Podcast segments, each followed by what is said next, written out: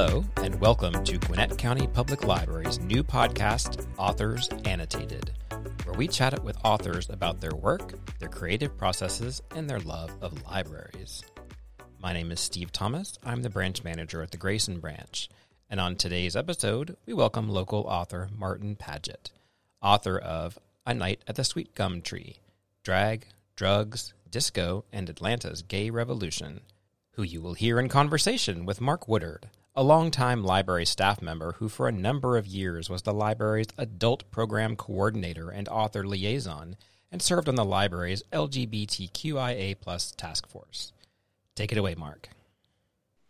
The book is really moving and it's robust and it tells the story of a time and a place, and it's been very well reviewed. Uh, one great review from the New York Times is uh, when stories such as these get told, it is cause for celebration. And maybe the most coveted review of all is one from the local legendary Emmy winning actor, Leslie Jordan. And um, Leslie thinks you nailed it, as I'm sure you know. Uh, his review is Bravo, Martin. You have captured it all beautifully. Leslie uh, was around during this era. And so he, he knows where the bodies were buried, I think. and our author is Martin Padgett. So let's talk about him uh, has written for The Bitter Southerner, Oxford American, Creative Loafing, Washington Post. He earned his MFA in narrative nonfiction writing from the UGA Grady College of Journalism and Mass Communication. He was a 2019 Lambda Literary Fellow, and he was also named as one of their emerging writers of 2019. And he's pursuing a PhD in history at Georgia State University. And Martin lives in Atlanta with his husband. And I could not be more proud and delighted and on behalf of the Gwinnett County Public Library to welcome the author of A Night at the Sweet Gum Head, um, Martin Padgett. Hi, Martin. Thank, thank you so much. Uh, I also lived in Gwinnett County for a while too. And uh, on my s- several visits out to Athens for MFA studies, uh, oh, okay. you know, made a couple favorite stops along the way and uh, yeah, have fond memories. I, as far as I know, there's still not a gay bar in Gwinnett. I'm not sure. I don't live in Gwinnett, but I, mm-hmm. I don't know if it is. I'd be curious to find out. Yeah, I don't know either. Uh, but in general, you know, there are fewer gay bars than there used to be, so it's harder to imagine um, any of them having survived COVID too. I, I, really am eager to see many of the places uh, that didn't make it through the first time get rechristened. That's true. I do think there are several organizations in Gwinnett that support the community. So there is that. Yep. So the Sweet Gum Head it was a bar that opened in 1971 uh, mm-hmm. on Cheshire Bridge. It was opened by Frank Powell, who uh, who named it after the town he was born in, the Sweet Sweet Gum Head, Florida. Yep.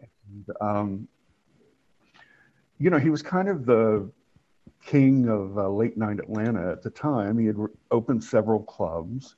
Mm-hmm. Uh, even though I think you mentioned he would resist being called any kind of radical or political person, but opening a bar in Atlanta in 1971, I think is a, a pretty political statement to make, even if he didn't think so.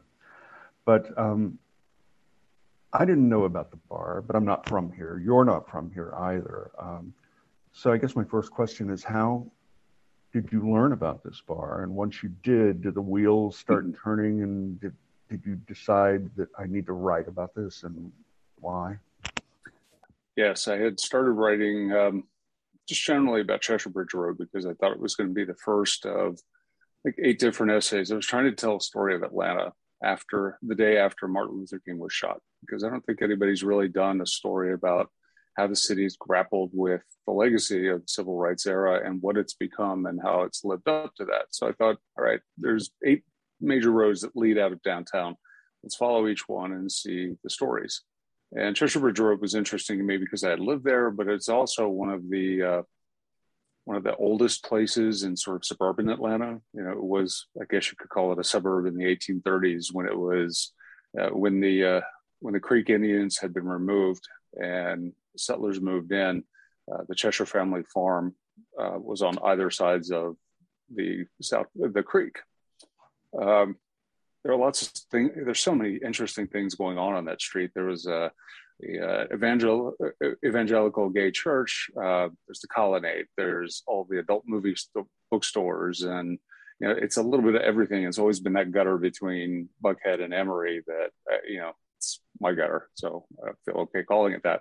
Uh, so I, I, started writing a lot about it, and it was just sprawling. So I started to look at some of the pieces, and the thing that always came back to me was this interview that Lester West did for Atlanta Magazine, and mentioned the club a couple of times, and said that you know in its time it was the place to be. So I started to look up what I could, and things just started coming out of the woodwork. And there were so many people who I'd known from nightclub life who were around then and said, "Oh yeah, that was that was the place to go before Backstreet. That was the place to go before Blake's. Any of those clubs." So I knew that there was a story behind it, especially because it was one of the first queer bars to be just out. Um, and Frank Powell did that because he felt like it was time. He felt emboldened, and he knew how to run a nightclub especially a dragnet club, he thought better than anybody else.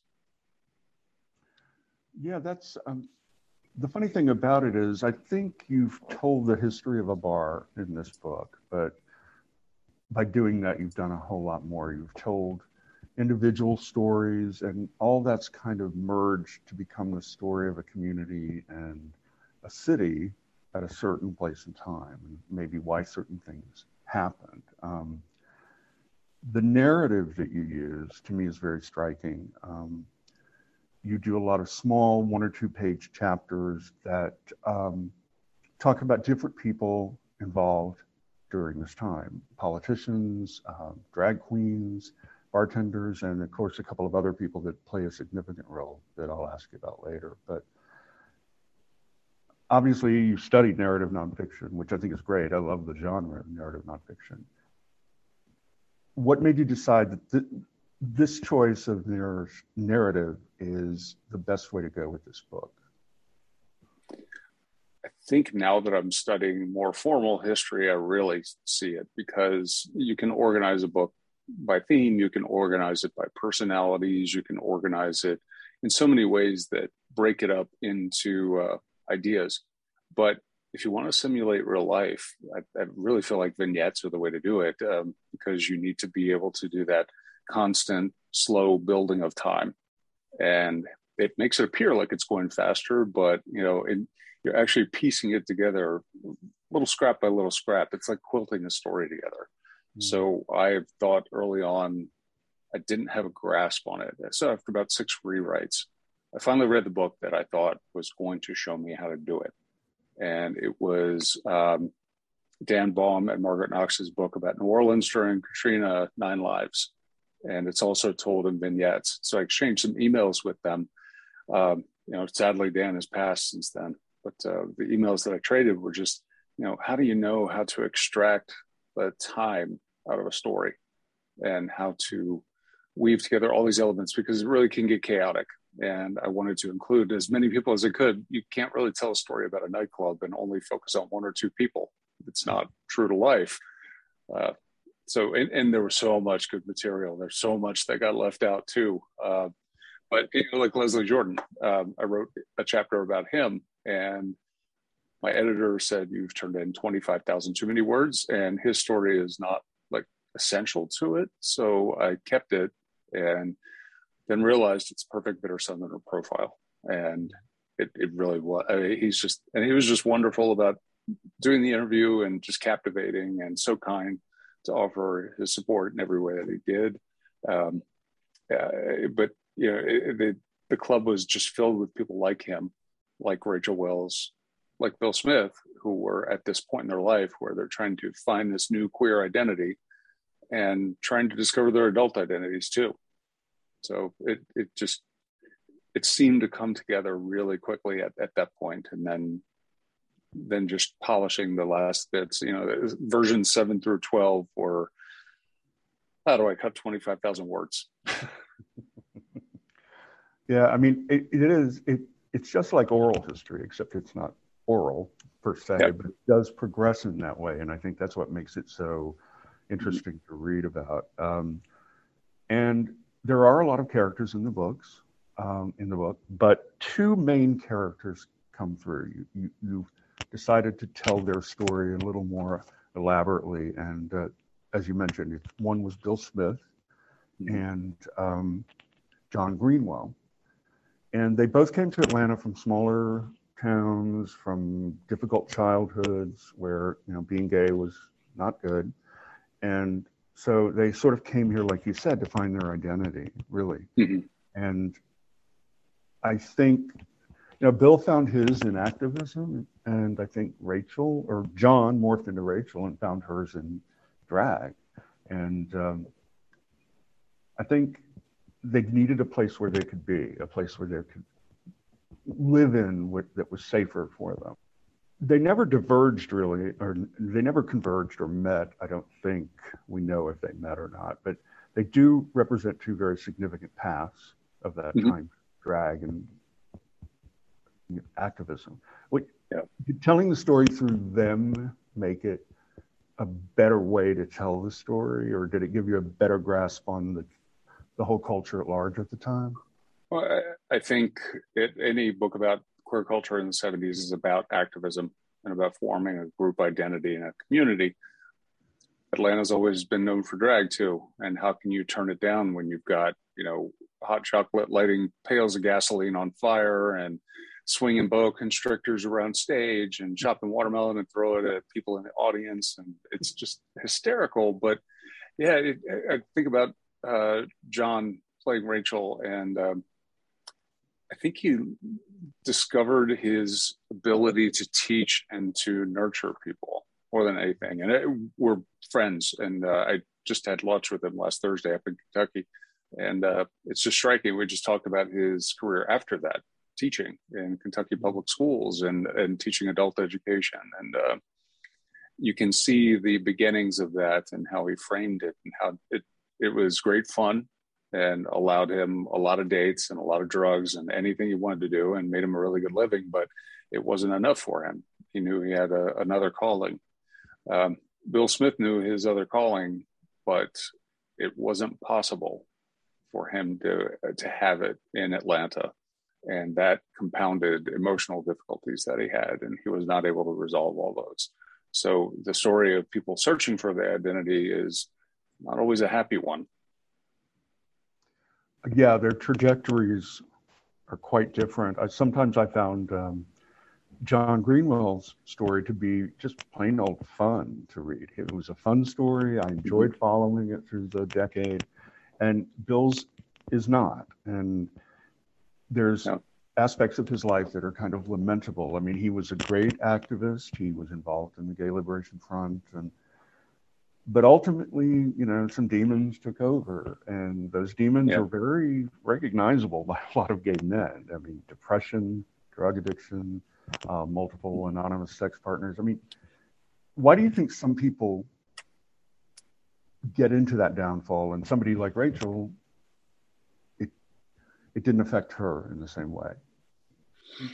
I don't know. I think John would John would talk openly about you know he also used drugs and uh, was not always happy about it, um, but did it and it made him feel good in the moment. Um, there's that undeniable appeal. Um, in Bill's case, you know, I think I identify a lot with him, and um, it, it, did make me sad to write a lot of these parts because he's you know, a little bit of an introvert in day to day life, but when he wants to be known for something, he's out there. Um, and he was not willing to settle for less. And but but even his friends say that that might be true. Um, but at the same time, he had a great sense of humor, and he lived with drag queens who taught him a great sense of humor. And unfortunately, there's not enough of that. It's difficult for people to remember what he might have cracked a joke about 40, 50 years ago. So I, I, do worry that you know his his life is represented as best I could, as best his friends could remember, but it's not his whole life, and neither is what's written about John. It's as much as I could recover. Right.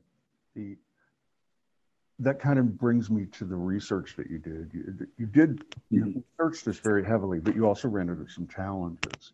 Um, yeah. You did have access to John Greenwell. He's written a memoir. He's still alive. You didn't have mm-hmm. access to Bill. I wonder what that speaks to the whole idea of preservation and saving our stories and saving our history because mm-hmm. it doesn't happen in this community a lot, or it didn't certainly back then. What does that say to you about that? Even when people, uh, it, so uh, Tony Romano, the DJ from the Gumhead and from the Cove, told me we didn't realize we were making history. So it's hard to think of future proofing for history to preserve these things, although John Greenwell did. And Bill wrote thousands of column inches in the newspaper that he published, and there are a few items that were saved by Diane Hughes. So uh, there's there's some. I, I, really worry that with the information age that we won't have access to material like that. That Facebook accounts and Twitter accounts and Instagram feeds are you can preserve them, but who will give permission and will the tech companies allow them to be archived in a way to be useful? And you know anybody can edit their archive when it's paper and going into an archive like mayor jackson. There's lots that's just not represented at all in his archives that i'm stunned is not there. Uh, but you know the, the people i interviewed and spent lots of time with too it's it's the same. We never think that we're writing for people living 100 years from now. True. You, are right. You don't know what you're doing is special or not special. Yeah, and, yeah. Uh, but it was one of the special aspects of this book, though, is you know most of early gay history, especially regarding the movement, always seemed to come from San Francisco and New York City, and mm-hmm. always used to be told through the prism of white male gay men. And this is not that, and it's great that it's not that. I mean, and that's changed over the years, hasn't it? I mean, it, it's we're talking for sure lives than we used to. Mm-hmm. Oh, right. Uh, so this is back to the problem of archives and how you talk about history and how you talk about people of the past if you don't have that record. Now, this is a lot of what I've read about history in the last few years is the subaltern. How do you how do you get people whose lives would not have been documented uh, and give them voice. Uh, it, and it's a perennial problem for historians. And I think that luckily in this case, um, the people that I chose were kind of the celebrities in their community. So there was a lot written about them. There were a lot of profiles written about them. So even though in the greater scheme, they weren't showing up in the Atlanta Journal Constitution all the time, although Bill Smith did uh, fairly often. In the New York Times, he did a couple of times. Um, but within the community, many people knew them and many people were friends with them or enemies or had some kind of a relationship that they would recall. So it's it's a lot of shoe leather reporting, and that sounds funny because you know who wears shoes with leather? I mean, I you know New Balance sneakers, like New Balance reporting, I guess I'll call it. Uh, he it, it's uh, it's so time intensive, and I don't think it's any different, even as people have become uh, have their had their lives more heavily documented because then you just have piles and piles of information to sort through and decide what's important. And, and uh, to Atlanta, I think is an interesting example. We, like you said, it's not San Francisco and it's not New York, but several people I interviewed and other people I spoke with, uh, just for context with the story, like, you know, this really had to happen in a city like Atlanta, and it was the best case for it to happen here because it couldn't just be a coastal revolution of LGBT elites. There had to be some blocking and tackling for the people who were confronted by religious issues on a daily basis. And I think that was best said when Anita Bryant came to town in 1978. And that was the that was the precursor to decades of conflict between progressivism and conservatism. Yeah, definitely. And you know, when I grew up in Oklahoma and I went to bars when I was younger, they they all had some element of drag to them. It was either the drag queen was the bartender or she was uh, checking coats, or but everyone every bar had a drag queen or a drag performer. Right. And moved to New York, and I didn't see it that much. It was um, it was less essential, it seemed like, or less relevant to people that lived there. And so I'm I'm wondering is I think drag is definitely this, but do you think this story is uh, a particularly Southern story? And I think you kind of just touched on that anyway. Yes, I, I, think that what makes it Southern is sort of this search for redemption. Uh, to me, that's the thread that runs through a lot of writing about the South. That it's uh, it does have this spiritual or illusory religious quality to it. Um, it it's I, I, still cannot explain adequately why drag is such a thing. And it, it wasn't just in Atlanta. Of course, Miami and New Orleans and Chicago, a lot of the performers from Sweet Gumhead came from Chicago. Hmm. Um, so it was prevalent, but Atlanta was one of the places at the time when it became possible to have a drag bar that started to field performers from other states and other town, other other bars, and bring them to Atlanta to perform. So really quickly, the identity of a place for top flight drag had had pulled together, and people knew that they could work here, and they knew if they did work in Atlanta, especially at the Sweet Gum Head, that they'd made it. Yeah, definitely. Um, now, when you talk about drag, and I love drag, I've loved it all my life, but um, and I know some people framed this book as a book about activists and non-activists.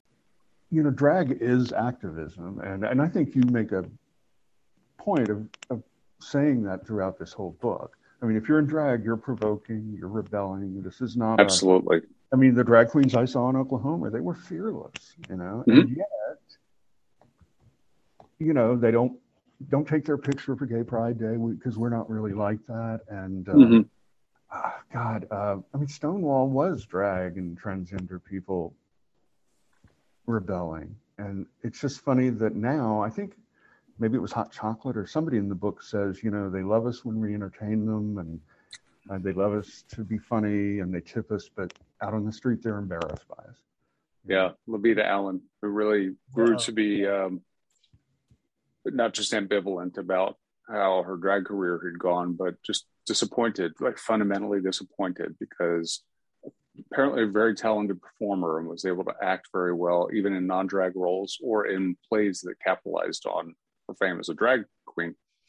Um, I, to me, it became very clear by the time I finished writing that John didn't realize it, but his drag was activism. He always pictured that people like Gil Robinson and Bill Smith, who were out protesting and could do it when John would roll in from work at four or five in the morning and couldn't get up until you know like three in the afternoon, start all over again. It was working six nights a week doing that. Um, but I, I, it came across to me while I was talking to somebody else before I got through the first edit of the book too. I was like, well, wait a minute. If that's true, then Bill Smith's activism was his form of drag. He literally put on the clothes to look like an activist to for to be in the first uh, Pride March that happened on sidewalks in downtown Atlanta.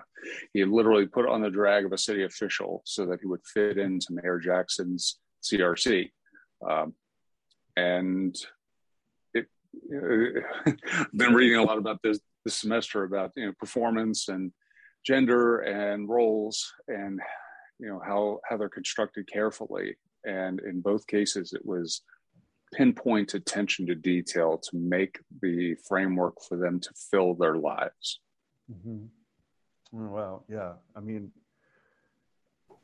performing to them was an intimate act it was an act of politics but it was an intimate even from how they chose their music it, it was a very intimate process they wanted mm-hmm. songs mm-hmm. that really spoke to who they were and uh, and music has an incredible role in this book too. You evoke so many memories with so many great songs. Um, and I guess when I'm thinking about drag and disco, uh, which plays a big role, um, I think those are often really ridiculed mm-hmm. aspects mm-hmm. of the gay community, and you give it uh, a credibility, a radical credibility, and a reverence that I don't see a lot of historians doing, and and I, I appreciate that. I mean. It, what role do you think music played not only there at the Sweet Gum, but mm-hmm. in our community then and now?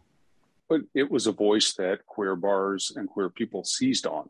um, because it was about joy in life and it was something that they were reaching for instead of confirming that they already had. And even in most of the most popular disco songs, the lyrics don't often come across like the song itself. Um, you know, there's real turmoil or angst or just you know soulful description of what a life is really like. And luckily, there's actually this, whole subgenre of books about disco that make those points for me. Um, you know, it's something that I always felt, but here it is laid out academically by a few. Uh, there's one book called Love Will Save the Day, um, and I, I'm blanking on the others, but I do have one of them here, just disco. It's a big, it, it, it takes hundreds of songs and talks about the, the performers and um, tries to put them in context. Uh, but the people who put them in context the best were, for me, were Gloria Gaynor and Nile Rodgers when they're commenting on Disco Demolition Night. And they were very clear about seeing exactly what was going on and why people were blowing up disco records. And Gloria Gaynor was, you know, she thought this is just a money making and and uh, people trying to play a political point to uh, damage disco artists. Mm-hmm. Nile Rodgers said it was a Nazi book burning. No buts about it. And I think history has kind of proved him right because disco music had to kind of submerge itself into dance music. And it did ironically become more sexualized and more overtly queer as a result. The audience diminished. And it's a it's a key point. It's something I'm reading about more now. Um, you know, somebody like Sylvester had a massive hit in '78, and then is recording again in the early '80s, and uh, is having to face, you know, the, the the fact that the audience is going to be smaller because disco's heyday is over and people are turning to other genres.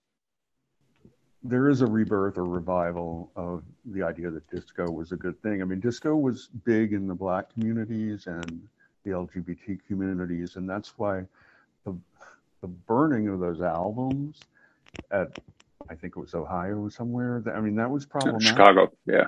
Oh, okay. Way more problematic than just burning art. It, it was saying something about what mm-hmm. was to people. Yeah, people don't riot and explode things and race the field of a pro sports event and do the things that they did if they don't feel strongly about it and if it doesn't carry a message, no matter how nuanced that message might be. Um, but people realized, wait a minute, this isn't a disco record. This is a soul record. Why is this included? Mm-hmm. Oh, I know. Yeah.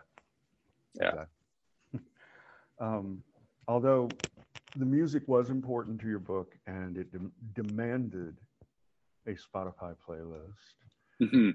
Uh, it's one I play every night when I drive home. Um, you want to talk about that a little bit? Uh, oh yeah, I I could add a couple more, and I actually have added a couple more to my own personal list because I completely forgot Candi Staton, uh, Young Hearts, uh, and the story that I'm telling now, and I'm trying to figure out how to work it into this next book, is Nile Rodgers went on TikTok, like just as I was finishing edits for the book, and he talked about Diana Ross, and, and he went out to a nightclub and he saw some drag queens.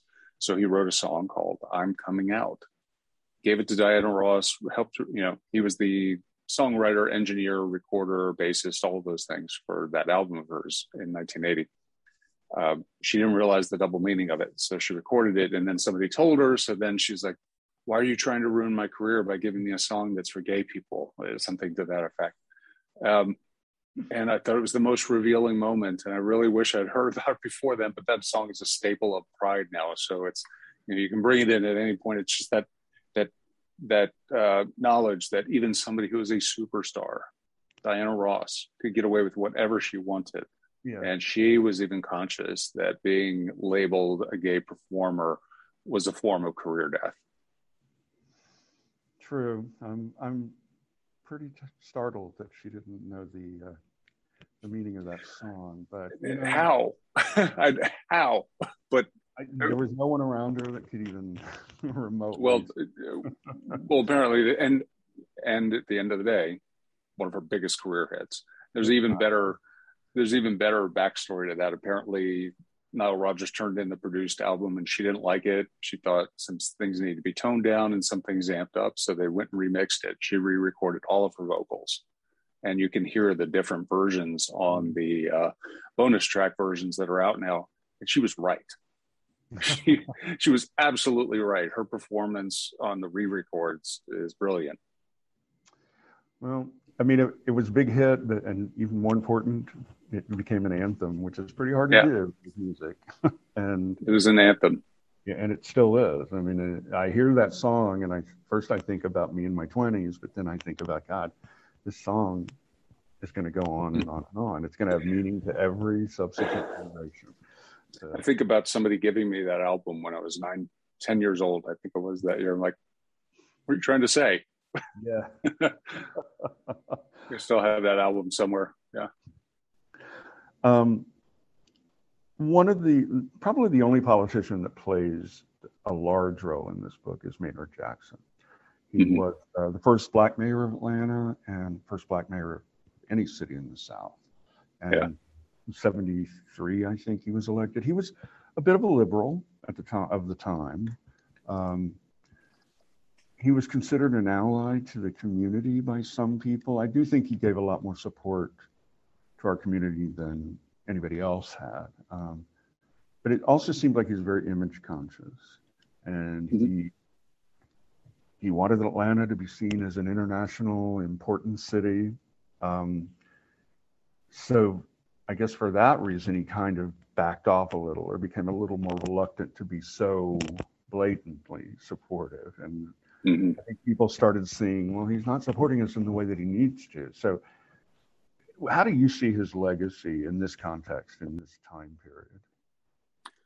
Uh, I think it's complicated in terms of queer rights and representation, but ultimately, I think it's pretty favorable. Uh, his role in history, I just it, it's difficult to see a, a, mayor who's come into a situation like this, and also being the first black mayor, was able to get so much done. Someone literally laid the tracks for modern Atlanta with the airport and MARTA his his commitment to gay rights and his willingness to voice it are, are, beyond question. I mean, he wrote a letter to the Advocate saying, "I am for gay civil rights." How many? At the time, I don't know what the exactly what the perception of the Advocate would have been because to us it's a newspaper. To anybody else, it must have just been porn rag because you know they did have ads with naked people in them. Um, so he was willing to put himself out to lend his name to the effort. But in 77, um, when he got blowback from people who had helped him get into office and who may have had some role in trying to convince him that he might want to take a run for US Senate, uh, that he should probably dial that back a little bit. So he found a political way to still issue support, but not make it specifically a gay pride announcement. Um, what I found was really interesting was that he actually signed the first gay pride Day proclamation on the Neal Boortz show. And, uh, and number one, I'd forgotten that Neal Boortz was on the radio way back in 1976, but um, but that that would have been that contentious with then because I thought Boortz's thing was he's libertarian, you know, let him let live. That's it's not a very libertarian position when you're telling people not to do what they want to do so, you know, Jackson, I think the the biggest thing you have to look at with him that's that's relevant right now is that he ran for a third non-consecutive term and would say later on that that was just a mistake that he never should have done it.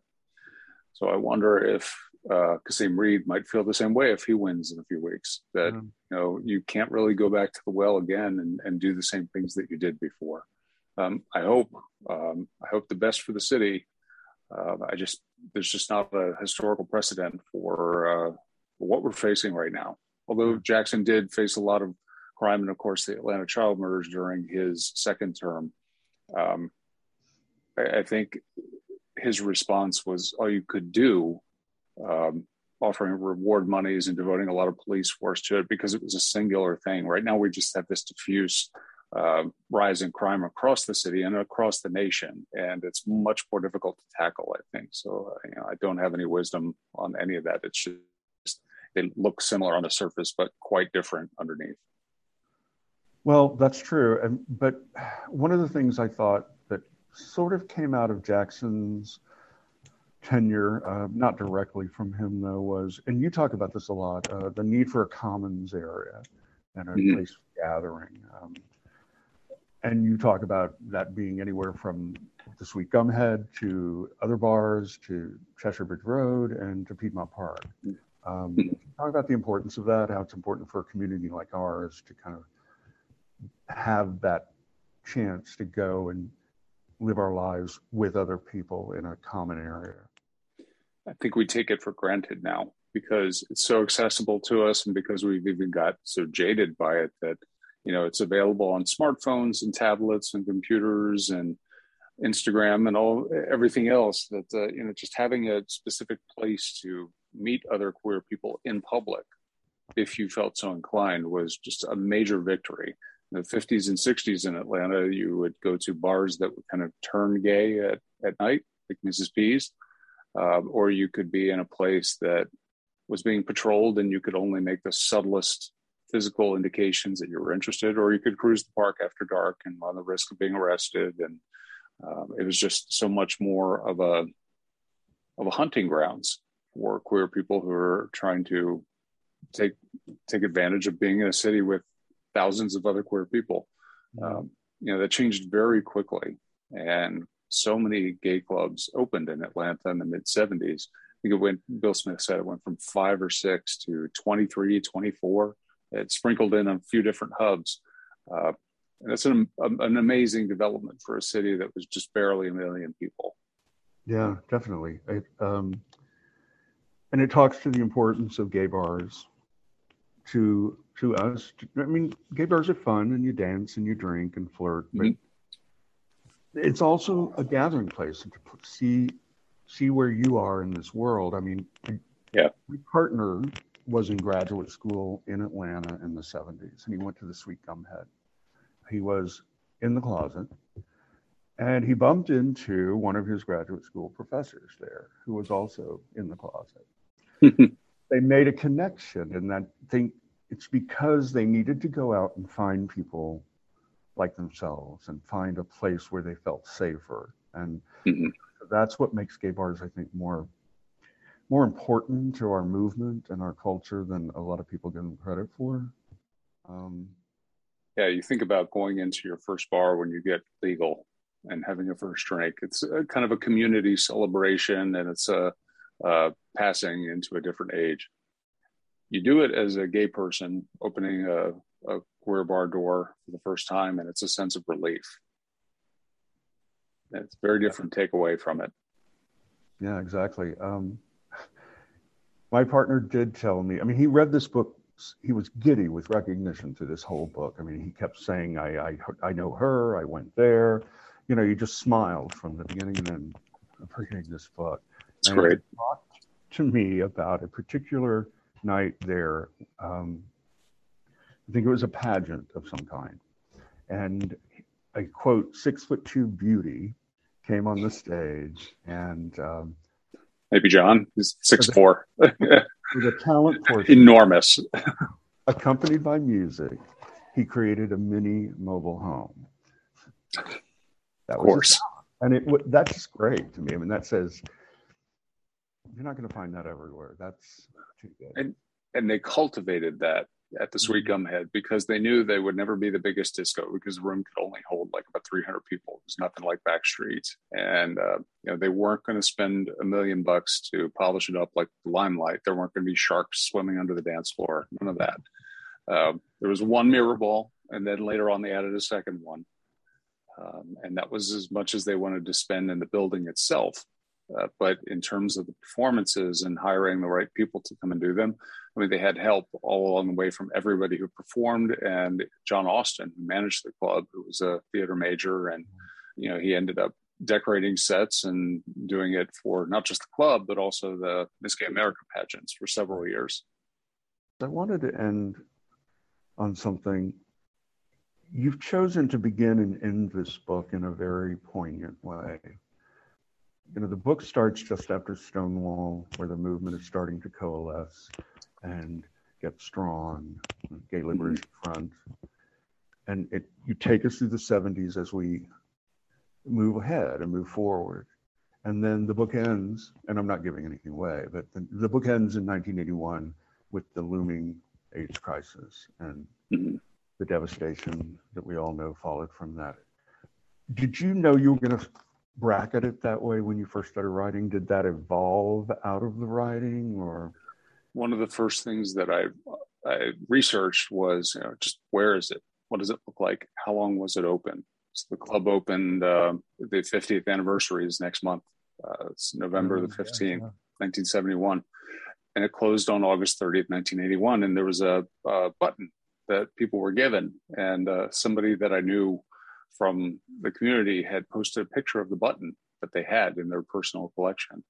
So I knew right away, I'm like, wait a minute. So the first story about AIDS or rare gay cancer was in the New York Times, July 4th of 1981. So then I went started looking through the Atlanta History Center archives and the gay newspaper at the time, the Gazette, had planned. They wrote a story when they found out the club was closing. They said, "Come back next week. We're going to have wall-to-wall coverage of the Sweet Gum Heads' ten-year reign, um, almost ten years." So the next issue, uh, they pulled all that coverage, and instead they are writing a story about Kaposi sarcoma and you know how you should handle these medical situations and where other people are reporting it. And you can see the beginnings of the epidemic not just in atlanta but around the country because the cdc at that point had already found or tracked down 100 more than 100 people who had kaposi's and pneumocystis pneumonia. So the uh, overlap between the two is just uh, it's eerie at first i thought that summer of 1981 um, I, have long wanted to write a story about that summer too, what it must have been like the last real time. And because so many people remember that as you know the, the end of an era and the end of many of their friends' lives.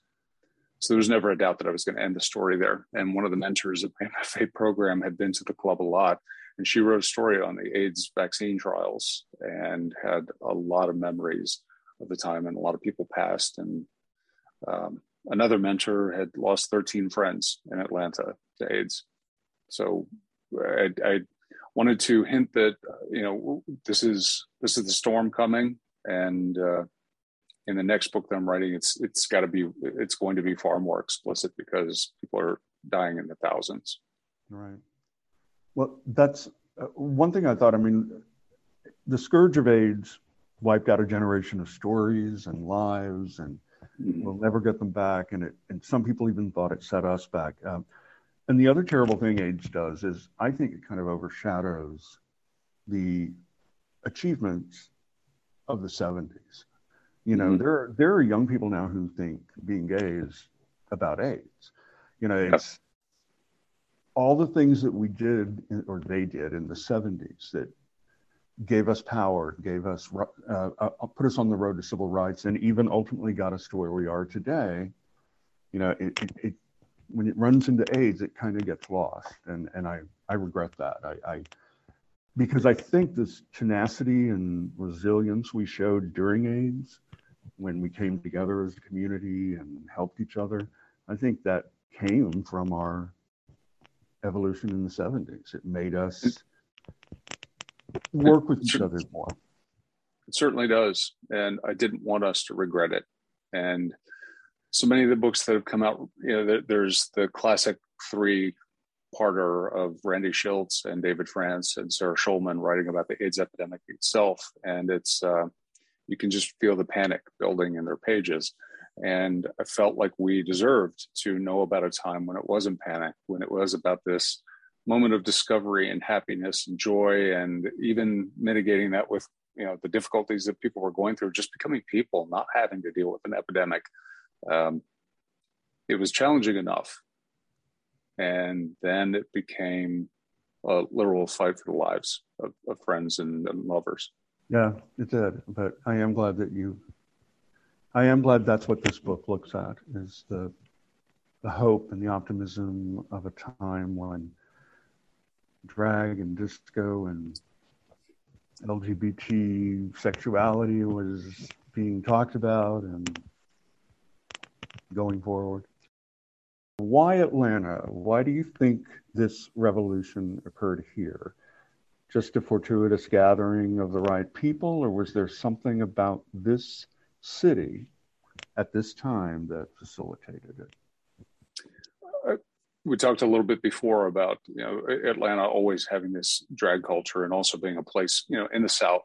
The queer revolution had to happen some point in the South. And when you were talking a little bit about the 70s as this decade of putting together the queer community, I do wonder what would have happened if if AIDS had not happened. Would we be more assimilationist and you know still be working toward gay marriage, or would it have come much more quickly? Um, so Atlanta, being my hometown, and just discovering all this was one reason to write about it, and then realizing that you know this this other phenomenon of how the gay revolution kind of rolled out across the country, and then realizing more than San Francisco and New York, there's this potent religious tussle along with it that um, you know Bill Smith had troubles with intimately. His parents were very very religious and very observant, and that became one of the things that drove him away from that. Um, and Anita Bryant coming to town and trying to capitalize on a moment for public relations. You know, the, the struggle between uh, queer life and religion, you wouldn't really get it in San Francisco or New York um, how our culture, the, the way the cultural divide took shape, started to take shape here. I firmly believe that. And you've merged that struggle beautifully with the only playlist I've ever heard that has Gloria Gaynor and Anita Bryant on it. So thank you. yeah, that. and and that Anita Bryant song is, is and the one before it, um, challenging. Yeah, I've never heard about the disco albums being burned. Can you please mm-hmm expand on that a little. Sure. There was a DJ in Chicago who developed a distaste for disco music and had switched stations and was friends with uh, the ownership of the Chicago White Sox. So they decided that they were going to do an event where they would blow up some disco records on the uh, on the field of Comiskey Park um, during a doubleheader uh, with the Detroit Tigers, and it was I think it was July 12th, July 14th, 1979, two days before Bill Smith was arrested the first time. So um, the uh, the event started to happen, um, but they had sold so many tickets that people just started to, get through the gates of the park, and records started flying onto the field long before they were going to have the explosion. And players were worried about getting hit by them, and they already knew it was out of out of control. When they finally blew them up, all these people moved down from the stands and were rioting and they had to cancel the second game of the doubleheader. Um, so it's called Disco Demolition Night. And it is one of those cultural uh, markers of, of queer life. That now I think, you know, we realize more and more that that was that was the sign of difficulty to come trying to integrate. You know it wasn't all just hey all these straight people are coming to queer clubs and they're loving our music and they love the drag performances and we're all cool. We were definitely not cool. You're right. And I, I know a, a couple of people who've told me they remember this was just a bunch of young white metal rock guys that resented anything that wasn't like their music and so that's that's where it kind of got started i'm surprised it ever happened to rap music as, as much as little as this country learns from things like that well, and the DJ has gone, you know, a few times and spoken with people doing stories about it and said, no, that's not the intent. That's not how it felt. But I don't know if you get that from the person who initiated it. You get it from the people who realized their records were being burned, and mm-hmm. and it wasn't a disco record, or even if it was, why why my genre of music? Why not country music? And the You're answer right. seems to be pretty clear. It's because it was brown people, black people, and queer people. Exactly. Are you currently working on a new book? Yes. Um, actually, just uh, settled. Uh, my my same publisher, WW Norton, is going to publish my book uh, probably a couple years from now. It's Atlanta in the 1980s, and it's the story of Michael Hardwick, who was a bartender at the Cove in Atlanta and was arrested for sodomy and took his challenge to the Supreme Court, where he lost. And he died of AIDS in 1991 in Gainesville, Florida. And his story is uh, he often gets reduced to what his court case was. And uh, this is the time to make him a real person again and show people who he was and how tough he was. That's great. I'm glad to hear that you're doing that. I was in New York in '86 when the the decision came down. The day before that, there was a rally and we lawyer, gay lawyers were saying, "This will never happen. Don't worry. They're not." Right. Gonna and it happened, and it Did. really galvanized New York and probably the rest of the country. I mean, that's when Yeah. talk started about uh, a national march on Washington and things proceeded. Yeah.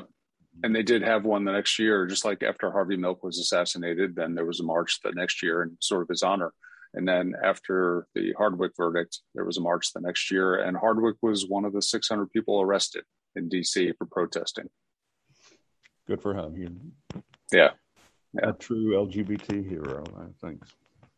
I just have to say to you personally, this book is wonderful. I hope people who have any interest in Atlanta or history or queer life will pick it up, pay for it, pick it up. And um, this book has been really meaningful to me and a lot of people I know who lived here for a long time. And so, from them, I just want to say thank you for writing it and uh, thank you for being with us tonight. Thank you. Our city has a lot to offer history. So Yes, it trying to trying to do as much as I can. we appreciate the effort. Thank you. Thanks everyone. Thank you for listening to Authors Annotated, a podcast from Gwinnett County Public Library. Thank you again to Martin Padgett and Mark Woodard for the great conversation. You can find out more about the library's podcasts at gwinnettpl.org slash podcasts or follow them in your podcast app of choice. Thanks for listening and thanks for supporting your Gwinnett County Public Library.